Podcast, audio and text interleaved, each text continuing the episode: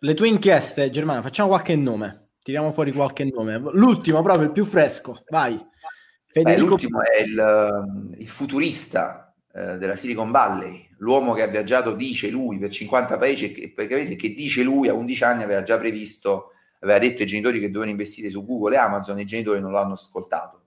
Devo dirvi che anche io a 11 anni avevo detto ai miei genitori di investire su Pornhub, ma non mi hanno ascoltato. Ognuno si può inventare qualsiasi qualsiasi storia quando si tratta di me quando avevo dieci anni e ma, l'ho detta a mamma e papà, perché è chiaro che mamma e papà magari in buona fede manco si ricordano quello che gli dicevo io a 11 anni, se anche si ricordano che dicevo tutt'altra cosa, che magari pensavo a farmi le pippe a giocare con i soldatini, non è che dicono no, guarda che Germano a 11 anni non capiva un cazzo. Quindi costruirsi quest'aura di enfant prodige, quando secondo me Federico, devo dire, ha sicuramente un'intelligenza, una proprietà di linguaggio, è un'esperienza anche pregressa di viaggi, eh, lui ha vinto la borsa di studio, è stato effettivamente in Silicon Valley, quindi ha fatto un'esperienza che è buona, c'è, non è vero che non c'è. Il problema di molti di questi personaggi, secondo me, è puntare sempre troppo in alto e voler strafare, è cadere nella mitomania.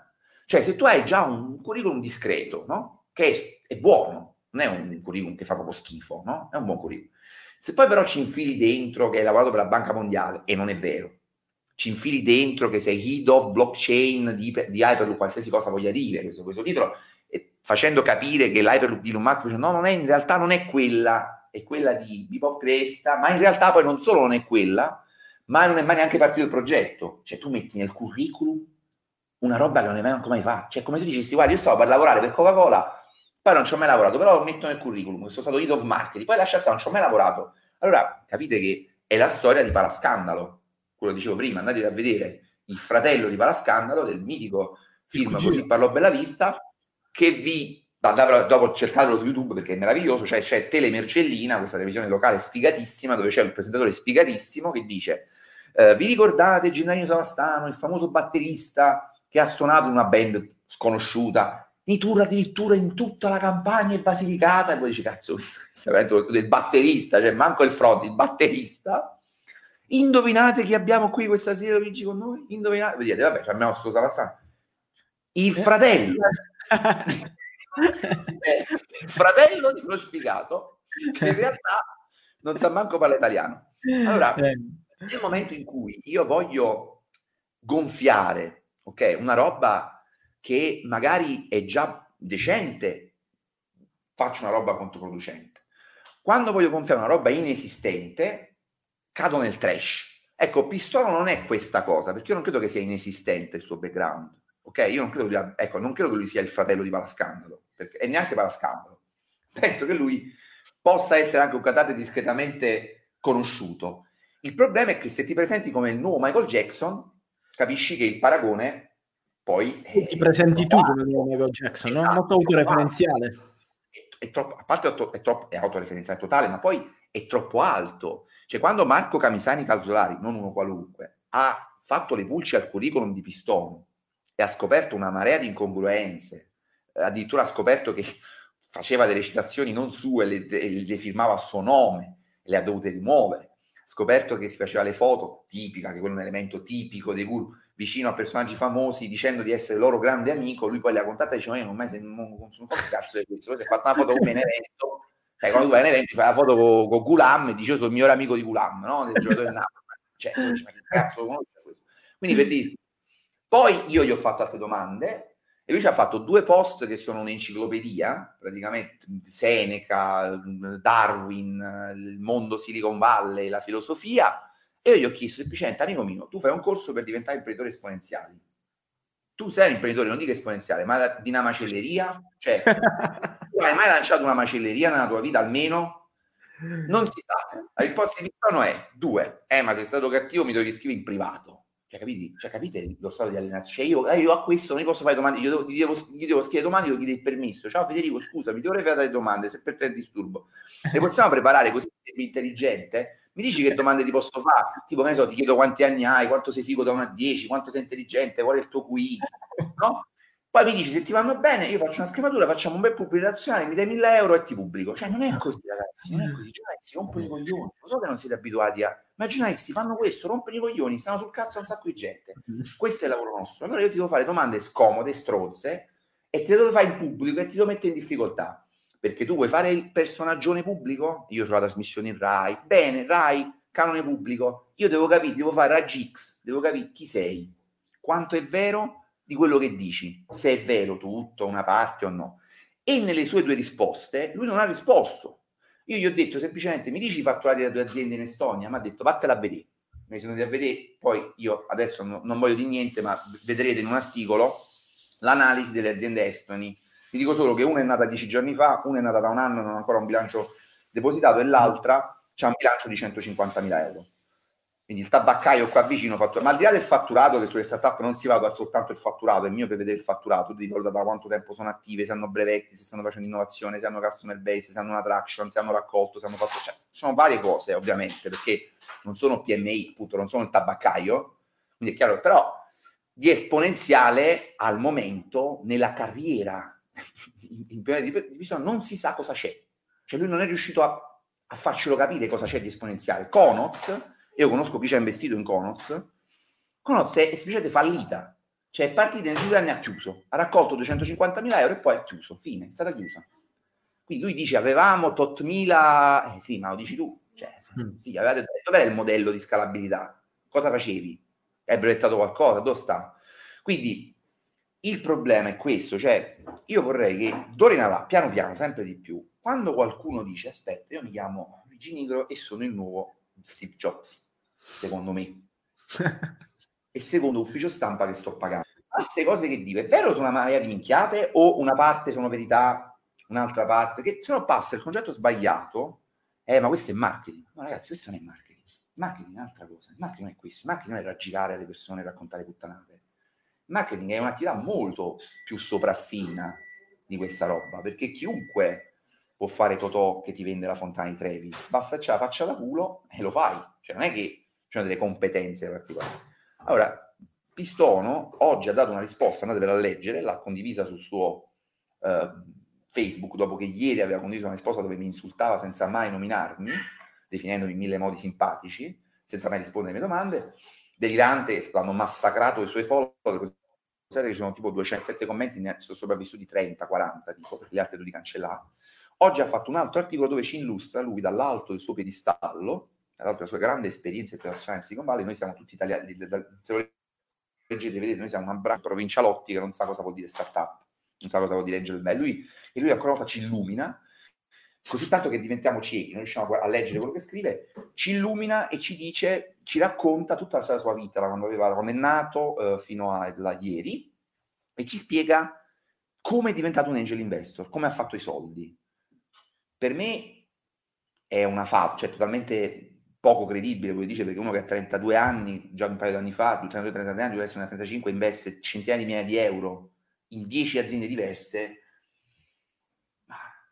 vuol dire che almeno un'azienda esponenziale, un exit, una roba figa devi averla fatta, se no si soldi dove le dici no, niente eredità, niente soldi della famiglia, niente lotterie. Allora vuol dire che questi soldi li hai fatti come? Con le aziende e poi facendo il consulente per eh, le multinazionali, capito? Ma quanto ti potevano mai pagare multi? Cioè per avere 300.000 euro da parte vuol dire che c'è da investire, tra l'altro su realtà che al 99%, con 90% falliscono, ma tu devi avere, se non sei un pazzo totale, lui nel, nel post dice questo, lui è un pazzo totale che ha praticamente investito buona parte dei suoi risparmi eh, in startup e quindi per questo devo fare il corso in imprenditoria, in imprenditoria esponenziale. Questo è il suo diciamo, il sunto di questo intervento. Non si sa quanto ha investito, in quali startup, quanto guadagno, niente, non c'è niente. 2, perché se vai su YAG si vede che lui è champion in due startup e non si, non si, sa quanto ha investito. Lui dice non sono tenuto a dirlo, no, infatti non sei obbligato a dirlo, non stiamo a fare un processo, però voglio dire, se ci vendi il fatto che tu sei un grande investitore,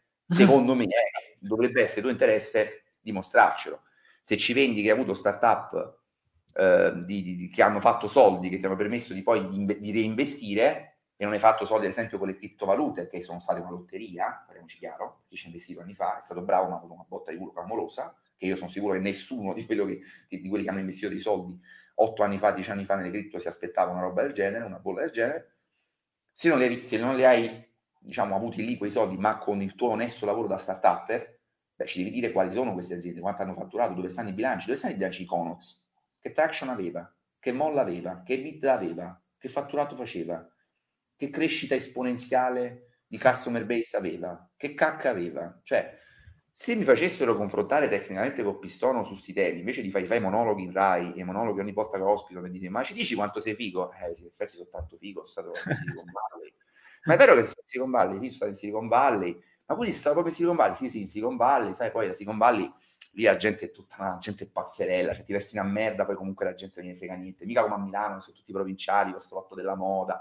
No, là ti vesti una merda, fai queste riunioni psichedeliche che cambi il mondo. Cioè, ragazzi, questi sono i video che ho visto di Pistone, allucinanti.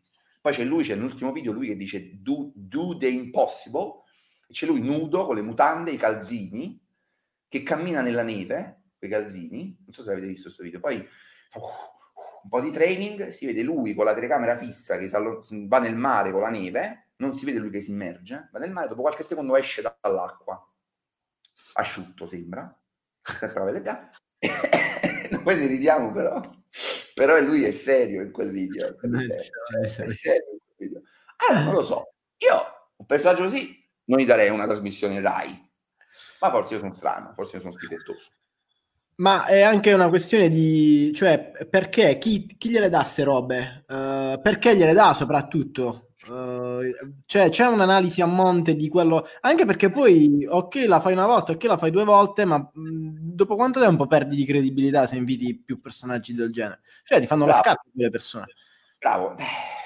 Allora, io sto organizzando, ma ripeto, ecco, anche qui preciso, io non ho nulla contro Pistono, anche se mi ha offeso, mi ha insultato, ma me ne frega niente, ti, giuro, me ne frega niente, non la prendo sul personaggio. No, io lo so, Germano, te ne frega un cazzo. Me ne frega niente, no, ma non è un personaggio per me importante, la cui opinione per, mi può ferire, capisci? Non me ne frega nulla, quindi io non ce l'ho, non è che sono arrabbiato, e faccio il dispetto, no, però dico, visto che tu nelle risposte non sei umile, non sei corretto, addirittura ha fatto una roba, ragazzi, di una poracciata clamorosa. Nella sua... Ci è andato a prendere un, un, mio virgolettato, ha cambiato le virgole per far vedere che io non so scrivere in italiano. Cioè, ragazzi, cioè, ma sta roba è di un cringe proprio over 9000, cioè una roba che allora io per questo mi dovevo vendicare. Me non mi devo vendicare, me frega niente. Il giornalismo per vendetta è un pessimo giornalismo. Io continuo per la mia strada. Allora con, contatterò la Carfagna, che la responsabile della trasmissione di codice, e dirò a Carfagna: questo è tutto quello che ho raccolto su Pistono insieme a Camisani leggilo. Poi se voi mi aiuterete, io vi darò il, i link, se voi mi aiuterete a fare un po' di mail bombing alla Carfagna, in tanti, serviranno centinaia di segnalazioni, dire, oh, non ti diciamo di cacciare pistono, non, ti, non, non, vi perm- non chiedete questo, io non voglio questo, ti chiediamo di approfondire, puoi approfondire il curriculum reale l'esperienza reale pregressa di questa persona? Dopodiché, quando Pistono dirà scusate, ho sbagliato, forse ho un po' esagerato, no? Dico, perdonate, mi sono fatto prendere un po' la mano, non mi sono andato di testa. In realtà, però, io voglio fare un corso per diventare divulgatori, perché io sono bravo a parlare, perché ho fatto tante conferenze, perché sono un ottimo chiacchierone. Per me andrà anche bene. Va bene, fai un corso per divulgare. Alberto e Piero Angela, che non fanno corsi per diventare presentatori, non a caso, tra l'altro, non vi hanno mai venduto un corso per fare gli archeologi, per diventare astrofisici o zoologi o etologi, cioè no, vi hanno raccontato, perché sono degli ottimi divulgatori, quello che altri professionisti fanno. Se Pistono vuole fare questo nella sua vita, è liberissimo di farlo. Basta che non si presenta come un imprenditore esponenziale o come ha scritto nel suo ultimo post. E chiudo come uno che lo chiamano tutti, lo vogliono tutti perché lui ha fallito nelle aziende, quindi a differenza dell'Italia, in America chi fallisce è un figo. Quindi figura di chi non fallisce, o meglio, chi fallisce e poi fa anche qualcosa di di successo che al momento io devo ancora conoscere una, magari ce la presenterà domani, una startup di successo di Pistone, una. Perché è vero che il fallimento è importante, che ho fallito nelle startup. Non è che mi chiamano le multinazionali perché con Yang ho fallito, cioè questa è una strozzata. Nonostante io abbia fallito con Yang, sì, ho sempre trovato lavoro, ma perché sono bravo, come probabilmente è bravo Pistono in alcune cose, e sono richiesto, ma deve chiarirci qual è a questo punto una startup di successo, altrimenti io magari sbaglierò, eh, non voglio avere la verità in tasca su questo, però magari non può insegnarci come fare imprenditoria esponenziale, perché tu non l'hai mai fatta ancora. Quindi sei a livello teorico, stai, stai facendo teoria. Esatto, il problema poi non è nemmeno nel modo in cui la persona si presenta, cioè se tu vuoi dire che sei un, espo- un imprenditore esponenziale, puoi dire tutto quello che vuoi, che sei il nuovo Steve Jobs e roba varia, se lo fai per acchiappare like, ok, ma se poi utilizzi quelle informazioni, tra virgolette, fatte, o almeno in parte, per vendere un prodotto, è lì che subentra la, la pubblicità ingannevole, no? Quella è, è proprio illegale. Bravo. Perché nel caso di questi personaggi, io sono il prodotto. Cioè, se io ti vendo la storia di Germano Milite che a dieci anni prevedeva che Amazon sarebbe sfondato, avrebbe sfondato in borsa e diceva padre, papo, papo, investi, investi in Amazon. E io ti, cre- ti, ti, racconto la mia storia che ho viaggiato per 50 paesi, eh, sono vissuto in 10 paesi, ho lanciato 2000 startup, succe- ti racconto tutta sta roba e poi dico, ok, visto che ho fatto tutto questo, comprati il mio corso a 1000 euro all'anno, non mi posso eh, incazzare se un giornalista mi rompe i coglioni e dice scusa ma me lo dimostri che hai fatto quello che dici di aver fatto visto che tu stai vendendo quel risultato che hai avuto tu in primis? Perché se non l'hai avuto devi proprio cambiare Dici, guarda io non ho mai costruito una sola startup di successo però sono un grande studioso un appassionato di questi temi un divulgatore. Se volete leggete quello che leggete e ascoltate quello che dico. Se lo ritenete interessante mi pagate se no no. Cioè tutto qui quello che dico eh, non è che chiedo chissà cosa allora, io vedo nei commenti alcuni riferimenti uh, specifici, per esempio su video di Thomas Macoridge, uh, non so sì, chi quello lì, brutto video, sì, brutto video di Ale, tra l'altro molto mi ha deluso questo ragazzo, io non conoscevo molto, io gli ho anche scritto in privato, non si è neanche degnato, gli ho scritto una mail, non si è neanche degnato di rispondermi, dove gli dicevo, lo mettevo in guardia, diceva, stai attento perché hai dato visibilità, hai fatto una marchetta clamorosa, un personaggio molto controverso, che non ha una, una, una reputazione proprio cristallina, io mando i riferimenti, manca di grazia, non me ne frega niente, cioè mm. zero, non mi ha proprio risposto, quindi per me out. Se si associano tutti i personaggi, insomma, non è... Punto, devo pensare che malafede oppure che magari è andata la mail spam, eh, può anche darsi, magari è andata spam non l'ha letta, se avrà modo di vedermi in questa diretta vorrà rispondermi, lo farà. Poi vedo anche qui Andrea Prosperi, ragazzi, Andrea Prosperi. Sì. Cercate Andrea Prosperi, Germano Mide Young, andate su Fuflix e cercate Andrea Prosperi, anche qui Alfio Bardolla, pure ci ho dedicato una, ho, ho, ripreso una video, una live delirante che lui fece a inizio Covid. Sì, infatti fino a, fino a, quel momento per me era neutro, cioè ok, fa quello che fa. Poi quando ha fatto quella roba là è caduto a picco, mamma mia, veramente un'uscita vergognosa. Se, se Germano la vuole raccontare.